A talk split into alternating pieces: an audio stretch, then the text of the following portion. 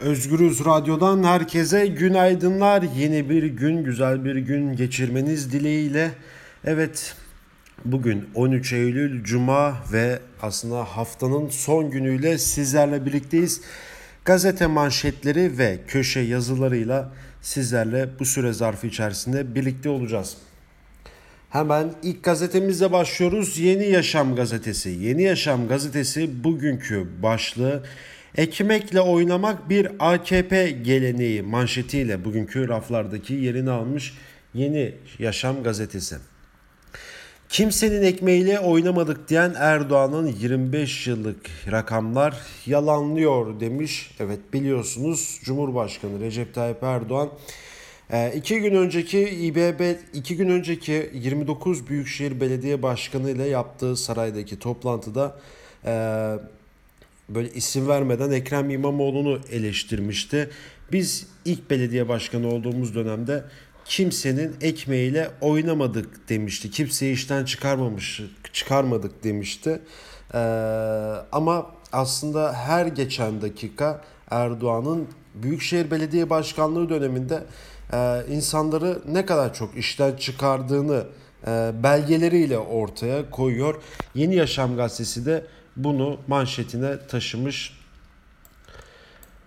Yine Hakların Demokratik Partisi'nin önceki dönem eş genel başkanı Selahattin Demirtaş'ın e, mektubunu gazete iç sayfadan yayınlamış. Birinci sayfadan da e, manşetin hemen altından da e, başlığı vermiş. Çözüm barışta diyor Selahattin Demirtaş. Yine birinci sayfaya baktığımız zaman e, Emin Alper'in filmini Evet bir kültür sanat bir sinema Emin Alper'in filmini e, birinci sayfadan vermiş.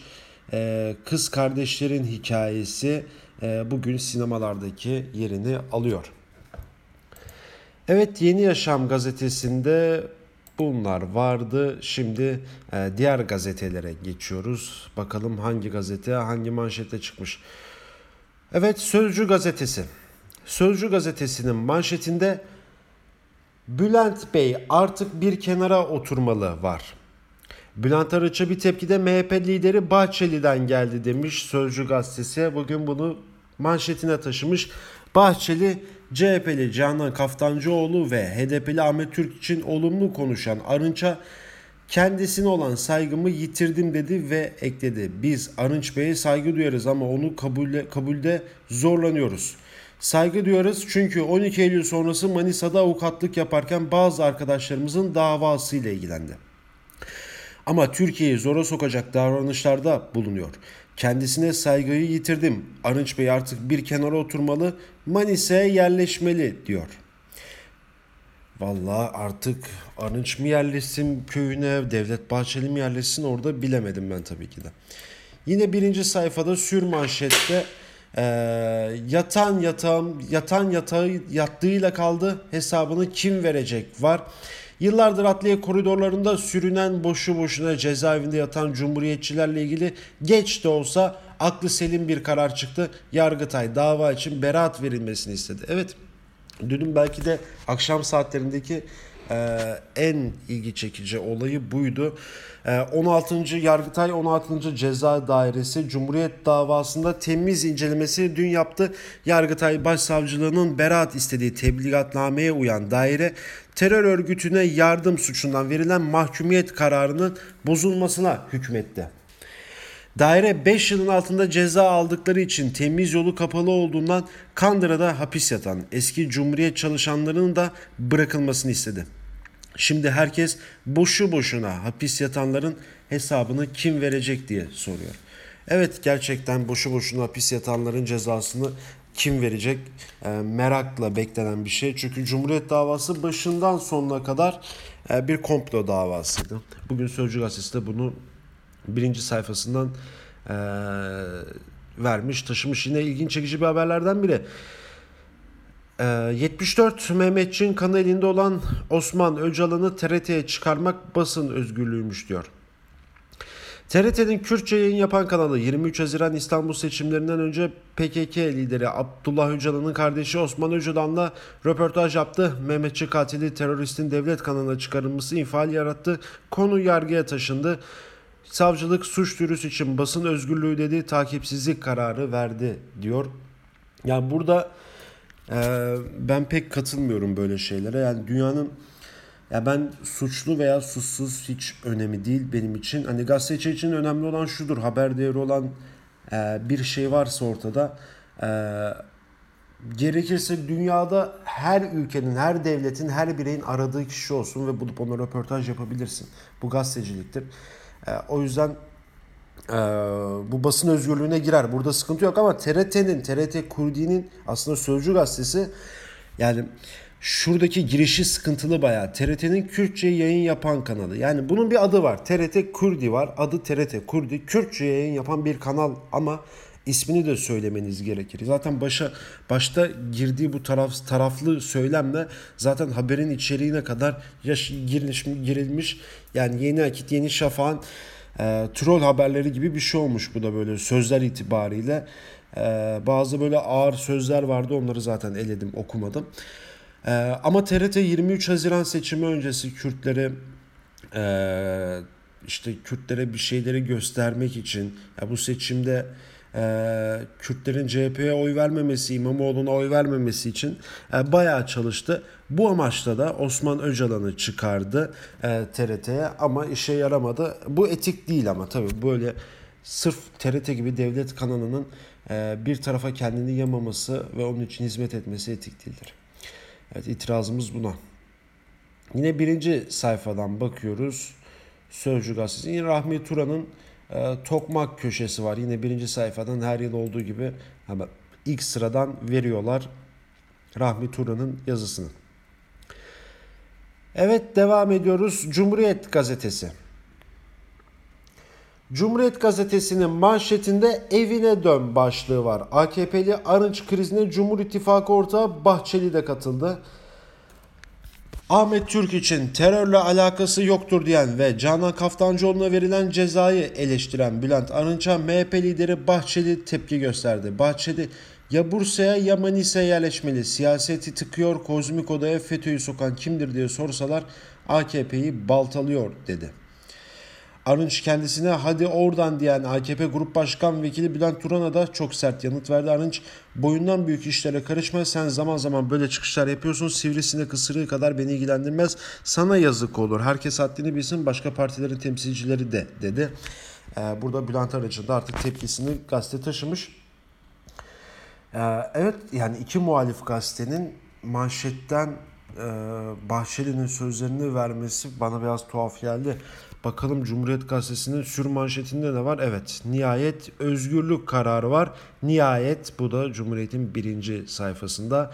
Keşke bu manşet olsaydı. Yani Cumhuriyet Gazetesi'nin çalışanlarının, eski çalışanlarının e, serbest bırakılması, beraat etmeleri, terör örgütüne yardım yataklıktan beraat etmeleri, üyelikten beraat etmeleri e, aslında Cumhuriyet Gazetesi'nin şu an manşeti olmalıydı ama değil çünkü o insanların ceza almasını sağlayacak bir yönetim Cumhuriyet'in şu an başında. Ee, evet içeriye girelim.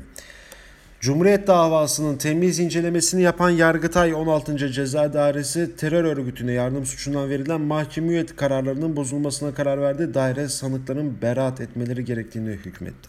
Sanık değil gazeteci. Kararda halen cezaevinde olan 5 eski Cumhuriyet çalışanının cezalarının infazının durdurulması ve salır verilmesi istendi. Çalışanımız Emre Pir'in ceza sonlanırken Ahmet Şık'ın propaganda suçundan cezalandırılması istendi.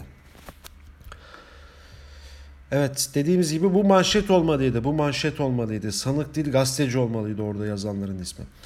Evet yine birinci sayfasında ne var Cumhuriyet'in? Bütün darbelerin karşısındayız var. 12 Eylül askeri darbesi tüm yurtta protesto edildi. 78'ler girişim ve siyasi partiler kazanç yokuşunda açıklama yaptı. Polis ablukası altındaki açıklamada darbenin ardından gelen iktidarın demokrasi suçu işlediği savunuldu. Evet buradaki bu görselde de Erdel Eren ve Necdet Adalı'nın idam edilen iki devrimcinin e, fotoğrafları var. Evet Cumhuriyet gazetesinin e, bugünkü manşetinde yine az önce belirttiğimiz gibi e, Devlet Bahçeli vardı. Hemen devam ediyoruz. Bakalım Ee, diğer gazeteler hangi manşette çıkmış? Evrensel Gazetesi. Kayyum kıyımı diyor. Cumhurbaşkanı Erdoğan'ın kapının önüne konan insanların ahı üzerinde ne siyaset ne hizmet bina edilebilir dediği toplantıya katılan kayyum belediye başkanları işçi, işçi kıyımına hız verdi diyor. Bakalım içerikte hükümetin kayyum atadığı Mardin ve Diyarbakır belediyelerinden işçi kıyım haberleri eksik olmuyor. Genel İş Merkez Yöneticisi Mehmet Salih Doğrul Mardin'den 187 işçinin işten atıldığını, Diyarbakır'da ise 29'u kamu emekçisi, 8'i işçi toplam 37 kişi iş akdinin askıya alındığını söyledi.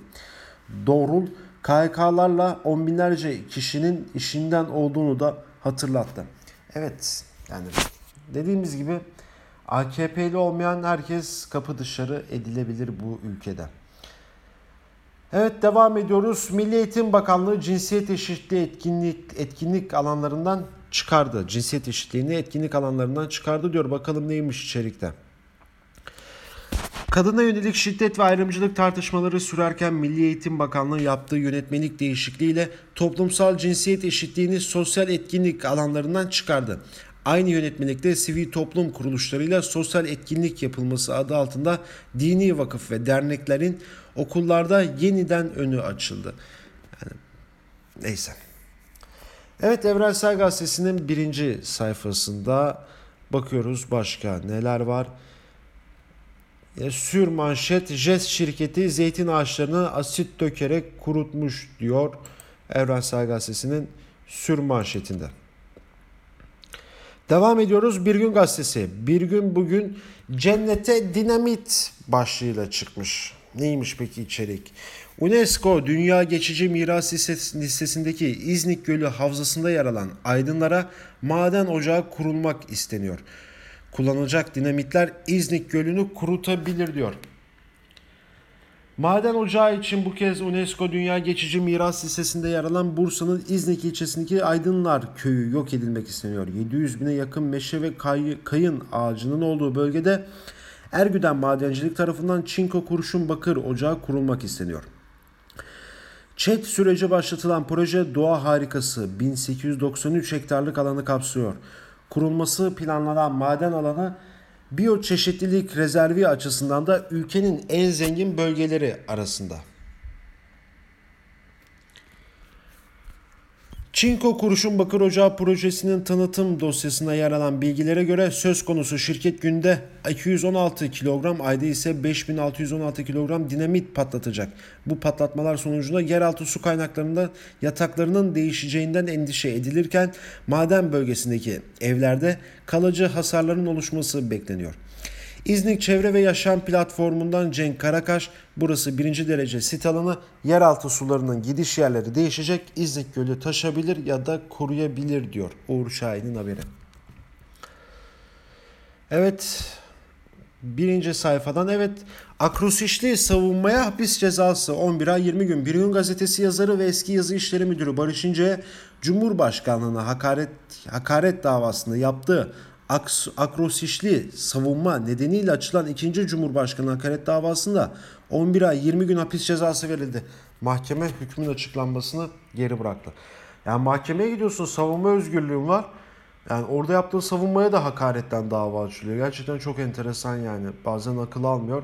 Bir de akrosişli bir konuşma yani. Biraz uzun sürmüş anlamaları. Evet devam ediyoruz. Karar Gazetesi. Karar gazetesinin manşetinde de Devlet Bahçeli var. Revizyona ortak rezerve. Cumhurbaşkanlığı kabinesinde revizyon beklentisi gündemdeyken Bahçeli'den dikkat çeken çıkış geldi.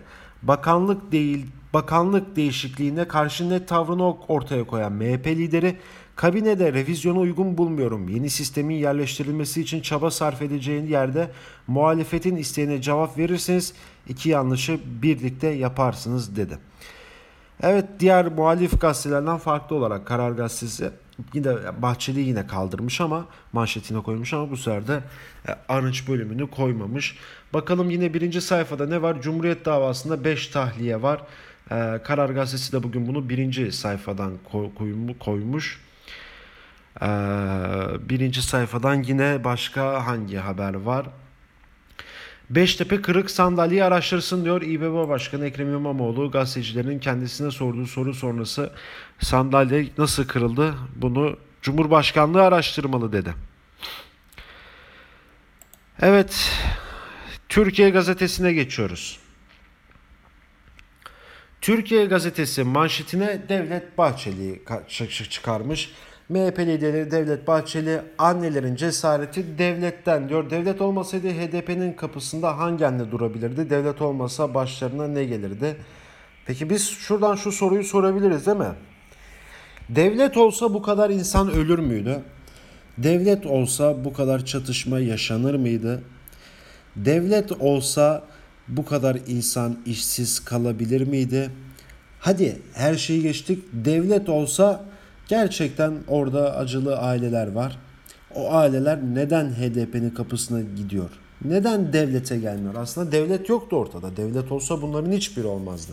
O yüzden e, biraz bu konuşma bana e, boş geldi açıkçası. Yine birinci sayfadan baktığımız zaman ee, ne var Karar Gazetesi'nin birinci sayfasında? Yine anneler var. Evet anneler başarıyor diyor. HDP'den evladını isteyen aile sayısı 25'e çıktı. Sayı ve halk desteği arttıkça terör örgütü panikliyor demiş Karar Gazetesi e, bu duruma ilişkin. Evet devam ediyoruz. Yeni Şafak gazetesi. Yeni Şafak gazetesinin manşeti Kandil'den öncelik ilk durak HDP. Bakalım neymiş içeri. Yakalanan ya da teslim olan PKK'li teröristlerin ifadelerinde ortak nokta Kandil'e giden yolun HDP'den geçtiğinin yönünde. Okulda, konserde, mitingde ve piknikte temas kurulan gençler HDP teşkilatlarında görevli kişiler tarafından ikna edilerek doğru zorla dağa gönderildi diyor Yeni Şafak gazetesi. Dün Yeni Şafak gazetesinin bir haberi vardı. Özel haber. Bunu Yeni Şafak gazetesi gitmiş bulmuş. Bir çocuk nasıl dağa kaçırıldı? Bunun görüntülerine ulaşmış. Twitter'da gördüm 2 dakika 20 saniyelik heyecanlaştım. Ya gerçekten nasıl oldu bu yani? Daha nasıl kaçırılabilir bir çocuk şehir merkezinden? Girdim içeriye baktım bir çocuk annesiyle okula giriyor. Ee, sınıfa giriyor. Sınıftan çıkıyor. Çocukla kapıda okulun kapısından çıkıyor anneyle çocuk. Çocuk annesine görüşürüz diyor. Anne de görüşürüz diyor. Çocuk gidiyor. Çocuk Diyarbakır bir anda Diyarbakır şehirler arası otogarı görüntüsü geliyor. Çocuk orada ama girişinde etrafa bakıyor, sağa sola bakıyor, saate bakıyor. Sonra otogardan içeriye giriyor. Görüntü de bitiyor. Ve bunu kaçırılma görüntüsü olarak Yeni Şafak gazetesi servis etmiş. Ya ben bir gazeteci olarak utanarak izledim. Nasıl bunu bir gazeteci yapıyor diye. Ya bugünkü başlığından manşetinden de biraz e, bu, bu geldi aklıma. Yani çok böyle birinci ağızdan net bir şekilde konuşmuş ama yani bence gerçeği yansıtmıyor. Yine Yeni Şafak gazetesinde burada bitiriyoruz. Akşam gazetesine geçelim. Bakalım Akşam gazetesi bugün hangi manşetle çıkmış? Hop teknik bir aksaklık oldu. Hemen düzeltiyoruz. Akşam gazetesi evet. Çözme süreci diyor. Örgütün dağ kadrosu bitirildi. Şehirlerdeki para ve eleman kaynakları kurutuldu. Ailelerle yapılan işbirliği ile katılım durdu. Dağdakilerin teslim olması sağlandı diyor. Ee, yeni akşam gazetesi manşetinde. Evet İçişleri Bakanlığı Süleyman Soylu'nun Akşam Gazetesi'ne vermiş olduğu röportaj var. Ne diyor röportaj? PKK 1984'ten beri ilk kez bitme noktasında.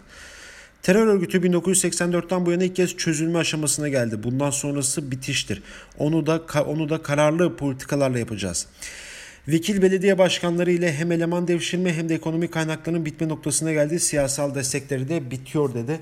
Ya bana bu söylem işte o dönemin açıklamalarını getirdi. Bunlar 3-5 çapulcu demişlerdi ama yani 40 yıllık bir savaş oldu. Süleyman Soylu da çok iyi ve iddialı bir şekilde konuşuyor. Bakalım ilerleyen günlerde e, neler olacak. Akşam gazetesi de bugün bunu şey, birinci sayfasına taşımış Soylu röportajını. Evet sıradaki gazetemizle devam ediyoruz. Star gazetesi. İstanbul'a zam yağıyor. Bedava olacaktı. %40 arttı diyor. Neymiş peki bu?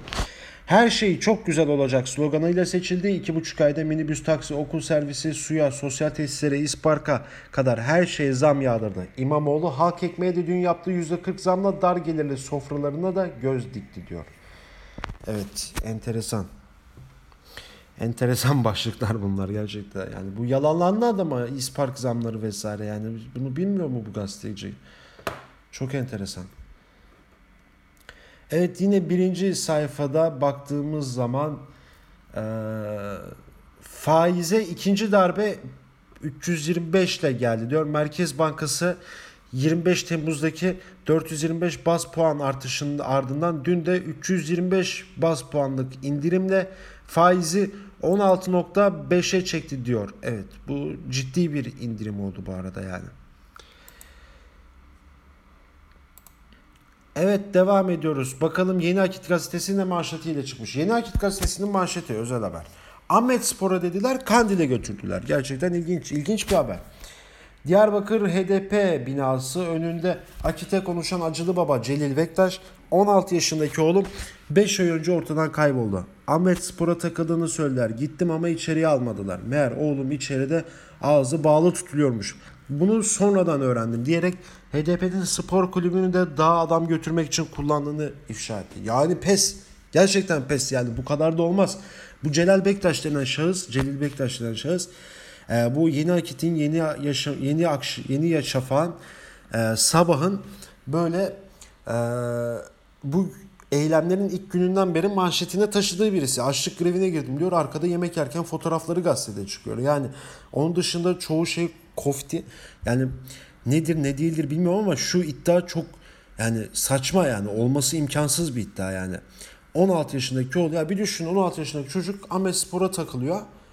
Baba da gidiyor çocuğunu bulamıyor. Ahmet Spor'a kulübüne gidiyor. Kulüpte diyor ki içeri almıyor seni. Git kardeşim gelme bir daha buraya diyor. Sonra adam öğreniyor ki çocuk içeride Ahmet Spor tarafından gözleri bağlanmış, ağzı bağlanmış, tutuluyor. Yani buna kim inanır ya? Bunu manşete taşımışlar. Özel haber. Hacı yakışıklı diye bir tipsiz yapmış bir daha haberi. Yani gerçekten çok enteresan şeyler oluyor. İnsan e, sinirlenmeden edemiyor bu konuda. Yani gerçekten orada yani polis ve asker yakınlı aileler var. Yani çocukları PKK'nın elinde olan. Gerçekten orada çocukları e, dağa gitmiş, PKK'ya katılmış e, ailenin aileler var, anneler, babalar var. Dün Mithat Sancar bunu 3'e ayırdı. Diyor ki bir gerçekten bu iki durum olan var. Bir de bu işin magazinsel boyutu var. Şarlatanları var. Gerçekten bu gazeteler de o şarlatanları böyle e, birinci sayfadan vesaire veriyor. Ee, yani gerçek acının üstü çiziliyor burada yani bunlarla böyle itibarsızlaştırılıyor. Ama çözüm yine de orası değil. Değil yani. Bakalım. Yeni Çağ Gazetesi. Yeni Çağ Gazetesi'nin manşetinde yine teknik bir sorun oldu. Hemen düzeltiyorum. Tekrardan Yeni Çağ Gazetesi'ni okuyacağız. Evet, sahte müttefik stratejisinde ısrar ediyor diyor. ABD bir yandan Türkiye ve Suriye semalarında helikopter uçuruyor, diğer yandan PKK ve YPG'lilere eğitip donatıyor demiş. Amerika'nın riyakarlığını ortaya çıkarmış Yeni Çağ Gazetesi bugünkü manşetinden. Yine hızlı bir şekilde diğer gazetenin bir iki gazete daha manşetine bakalım. Sonra köşe yazılarına geçelim. Güneş gazetesi. Güneş gazetesinin manşetine hemen geçiyoruz. İstanbullu huzursuz diyor. İBB'de danışman daire başkanı ve genel sekreter yardımcılarına huzur hakkı adı altında ballı maaşlar bağlandı ortaya çıktı. Astronomik rakamlara ulaşan ek maaşlar tartışılırken halk ekmek ürünlerine 170'e varan zam yapılması İstanbullara isyan etti. Evet ilk soru burada iki soru soracağım. Birinci soru bu huzur hakkı adı altında danışmanlara vesaire verilen rakamlar çok uçuk olduğunu iddia ediyor Güneş Gazetesi. Bunun belgesi var mı? Yani bunu bir söylem olmamalı yani. Gazeteci bunu söylem yapmamalı. Belgesi varsa ortaya koymalı. İkincisi hak ekmeğinde 170'e varan zam yok. Yani yok yani. Evet yani bunların daha yani %40 dedi yeni, yeni yaşam. Yeni Şafak gazetesi. Sabah %30 dedi. Bunlar da 170 diyor. Gerçekten ilginç bir konu. Evet bugün gazete manşetleri insanın biraz tansiyonunu çıkarabiliyor. O yüzden sizlerden özür dilerim. Sürçülisan olduysa haddimi aştıysam. Ve son olarak Milat gazetesi. Milat gazetesini açamadık. Tekrar deniyoruz.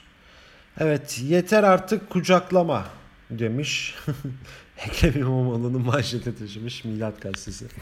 Seçim öncesi herkesi kucaklayacağım diyerek her şeye indirim sözü veren İmamoğlu önce işçileri ekmek, ekmeksiz bıraktı. Sonra da ulaşıma, suya, otoparka ve son olarak da ekmeğe %40 zam yaptı. Bunu manşetine taşımış. Yeter artık kucaklama diyor Milat Gazetesi. Kucakladıkça zulüm oluyor falan demiş. Enteresan. Evet değerli Özgürüz Radyo dinleyicileri. Gazete manşetlerini burada bir kenara koyuyoruz. Ee, köşe yazarlarına geçeceğiz. Bakalım bugün hangi köşe yazarı hangi yazısıyla bugün neler yazmış onlara geçeceğiz onları göreceğiz. Öncesinde ufak bir su molası.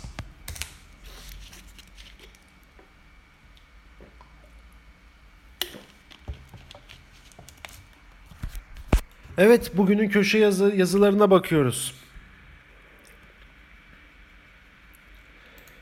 İlk köşe yazımız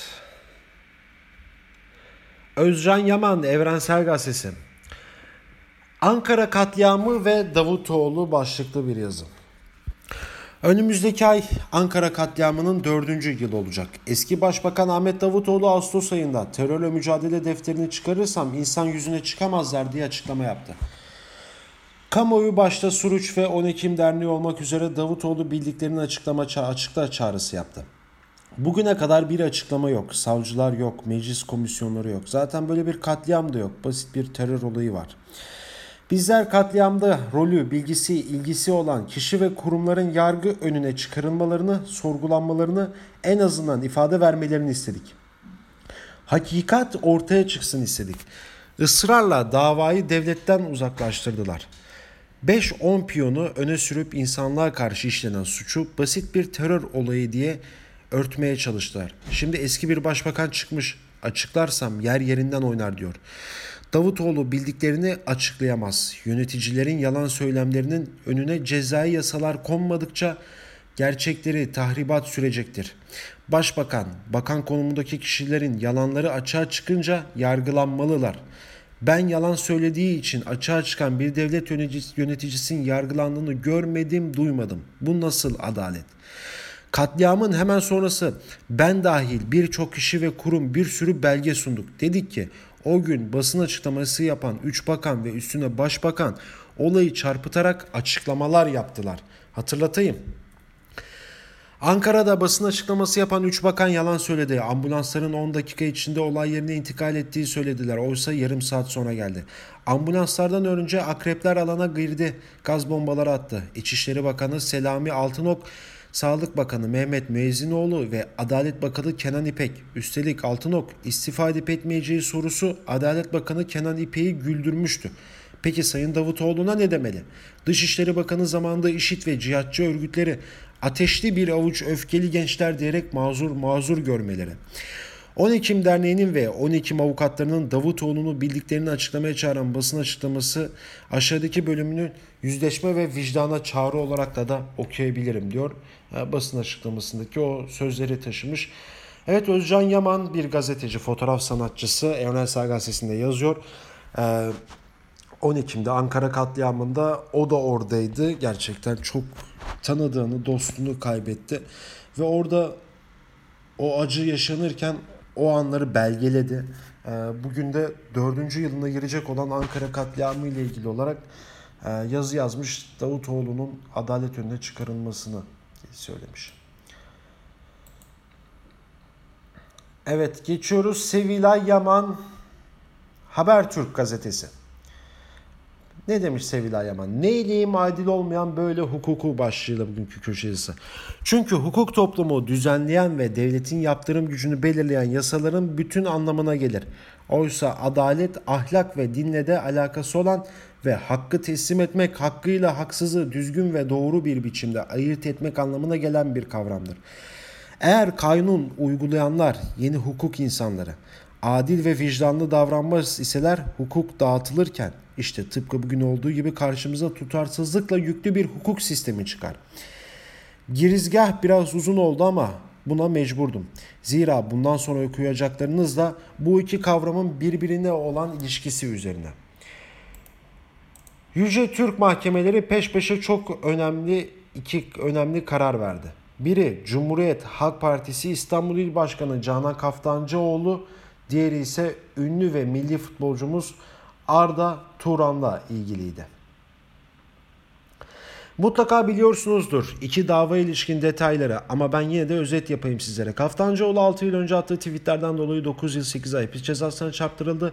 Eğer üst mahkeme Canan Hanım'ın cezasını onarsa Canan Hanım hapse girecek. Tabi bu arada almış olduğu ceza nedeniyle bir daha siyasette yapamayacak. Futbolcu Arda Turan da geçtiğimiz yıl şarkıcı Berkay ile birlikte bir gece kulübünde kavga yaşamıştı. İddialara göre Arda Turan Berkay'ın eşi Özlem Şahin'e tacize bulunmuştu. Bu yüzden tartışma başlamıştı aralarında. Yaşanan arbede sırasında Arda kafa attığı Berkay'ın burnunu kırmış ve sonra da tedavi için hastanede olan Berkay'ın yanına ruhsatsız silahla girmiş ve silahı da o hastanede ateşlemişti. Önceki gün o davada da karar verildi ve cinsel taciz suçundan beraatine ruhsatsız silah taşımaktan onay, korku, kaygı ve panik yaratacak şekilde silahla ateş etmek suçundan da onay ve kasten yaralama suçundan ise 1 yıl 15 gün olmak üzere toplamda 2 yıl 8 ay 15 gün hapis cezasına çarptırıldı. Önümüzdeki 5 yıl içerisinde benzeri bir suça bulaşması halinde Arda hapse girecek. Şimdi bu yazıyı okurken herkesin elini vicdanına koyarak düşünmesini ve öyle kıyaslama yapmasını rica ediyorum.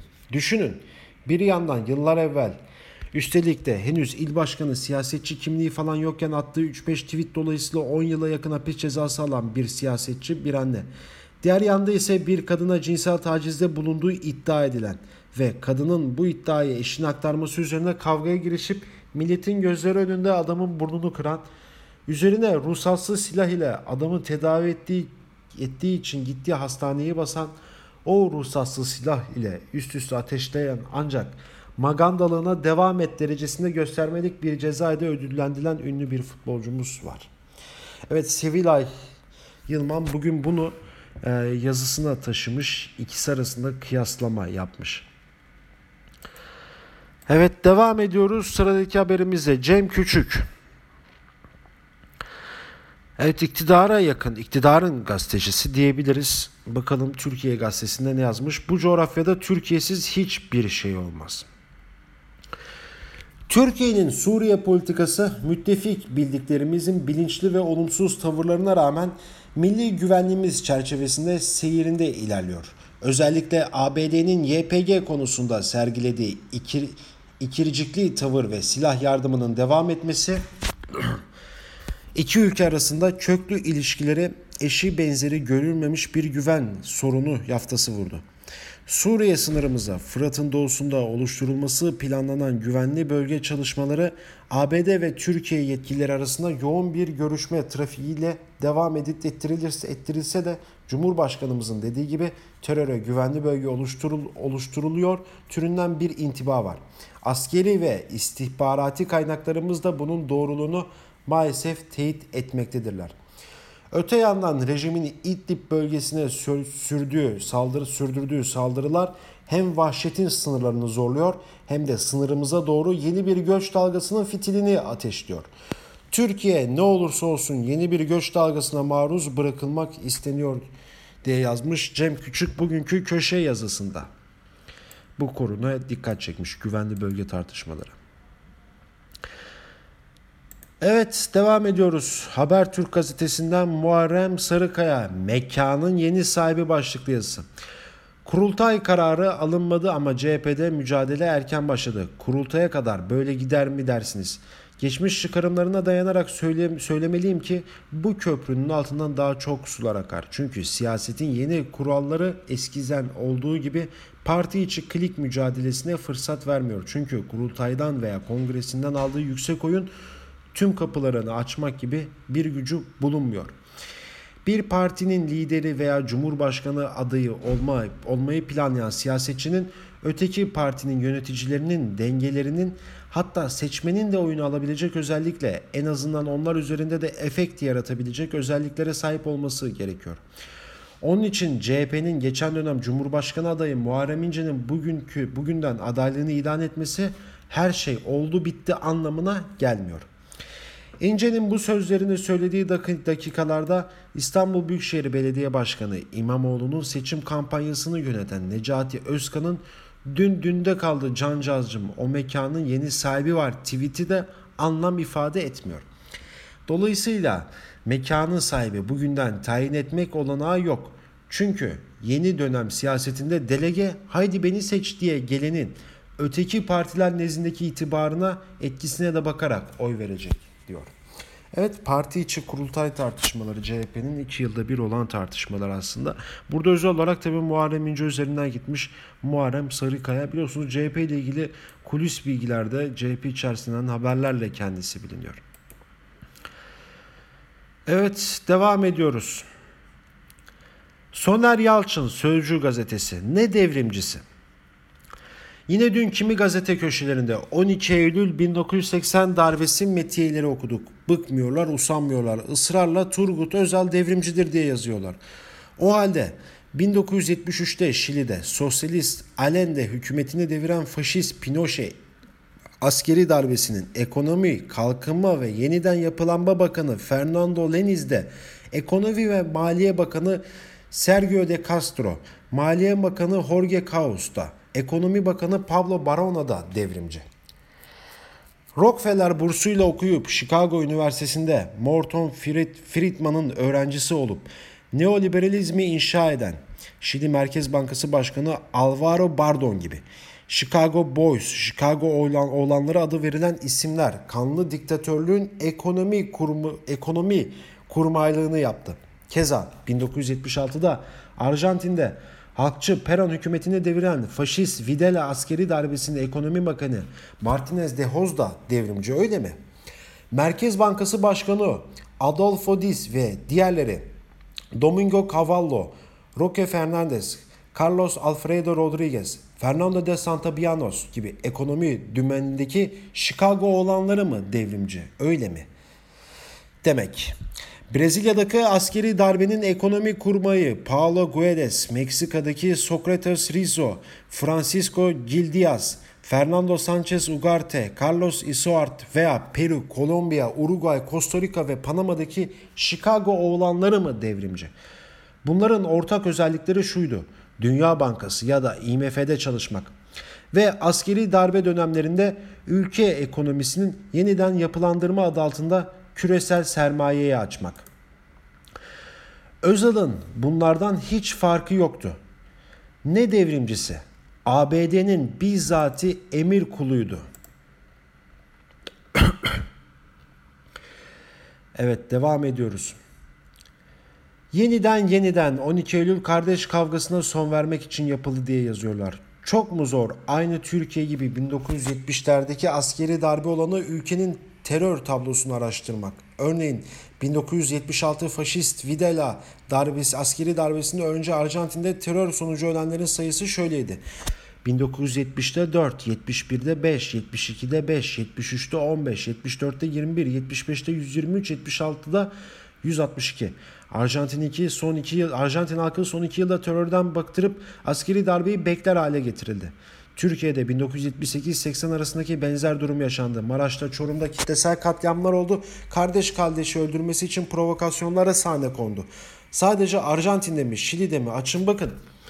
77 Pakistan, 75 Bangladeş, 73 Uruguay, 72 Honduras, Ekvador. Siyasi terminolojiyle kirli savaş kavramı böyle girdi diyor. Ee, bildiğiniz Turgut Özal üzerinden yapılan devrimci söylemlerini Soner Yalçın bugünkü yazısında çok güzel bir şekilde eleştirmiş. Evet Celal Başlangıç Artı Gerçek gazetesi. Pejmürde bir iktidar partisi olarak AKP demiş. Erdoğan iktidarını kayıtsız şartsız destekleyen Saraydan Beslemeli Yeni Şafak gazetesinin yazarı Özlem Albayrak Canan Kaftancıoğlu kararı başlıklı bir yazı kaleme alıyor.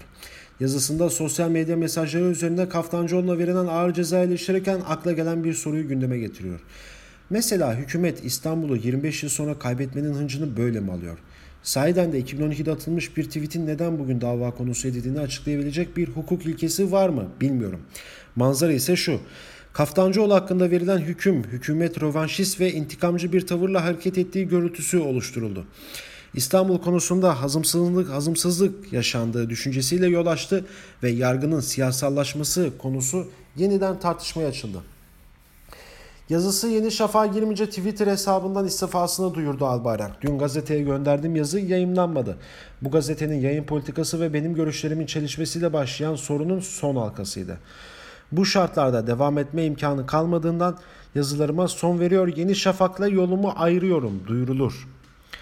Aslında bu yaşanan AKP'ye destek veren muhafazakar mahallede yaşanan rahatsızlıkların bir göstergesi. AKP'nin içi kaynıyor, başka göstergeler de var. AKP'nin kurucusu, parti adına bakanlık, TBMM başkanlığı yapmış bir siyasi figür Bülent Arıç çok kısa bir süre önce Cumhurbaşkanlığı Yüksek İstişare Kurulu üyeliğine atanmıştı. Yani Arınç bugünlerde sarayda mesai yapıyor ama sarayın 3 HDP'li Büyükşehir Belediye Başkanı görevden alarak yerlerine kayyum atanmasında ilginç bir tepki gösterdi. Ben sadece Ahmet Türk'ü tanıyorum ve ona saygı duyuyorum. Ahmet Türk'ün benim üzerimdeki hakkı şudur. Bu kişinin terörle alakası yoktur. Ahmet Türk'ün terörle alakası yoktur. Barış olsun diyen bir insandır diyor. Yine AKP Grup Başkan Vekili Bülent Turan özgün ağırlığına bakmadan üstelik pek de uygun olmayan bir üslupla eleştirdi Arınç'ın bu sözlerini. Dün çıkmış bir ağabeyimiz yok Ahmet Türk'ü terörle ilgisi yokmuş. Hadi, hadi oradan yahu. AKP içinde yaşanan peşmirde durumu göstermesi açısından da Arınç'ın turnağına verdiği yanıt kayda değer. Boyundan büyük işlere kalkışma. Sen zaman zaman böyle çıkışlar yapıyorsun. Sivrisinek ısırığı kadar da beni ilgilendirmez. Sana yazık olur. AKP'ye kayyum olarak atanan ancak süreç içerisinde AKP kurmaylığına terfi eden MHP lideri Bahçeli de aynı topa girerek Arınç'a FETÖ sopası gösteriyor. Evet, bugünkü Celal başlangıçta AKP içindeki bu tartışmaları yazmış. Ee, tabii Yeni Şafak gazetesinde istifayla Özlem Albaran istifasıyla Arınç, Bülent Arınç, Devlet Bahçeli tartışmasına kadar gelmiş ve parti içindeki krizi göstermeye çalışmış. Evet bugünün de sonuna geldik. Bugün haftanın son günü, hafta içinin son günü. Ve biz Özgürüz Radyo'da bu sabah da sizlerle birlikteydik. Gazete manşeti ve manşetleri ve köşe yazarlarıyla birlikte yazılarıyla birlikte sürçülisan olmuşsa affola. Mutlu bir gün geçirmeniz dileğiyle, mutlu bir güzel bir hafta sonu geçirmeniz dileğiyle şimdilik hoşçakalın.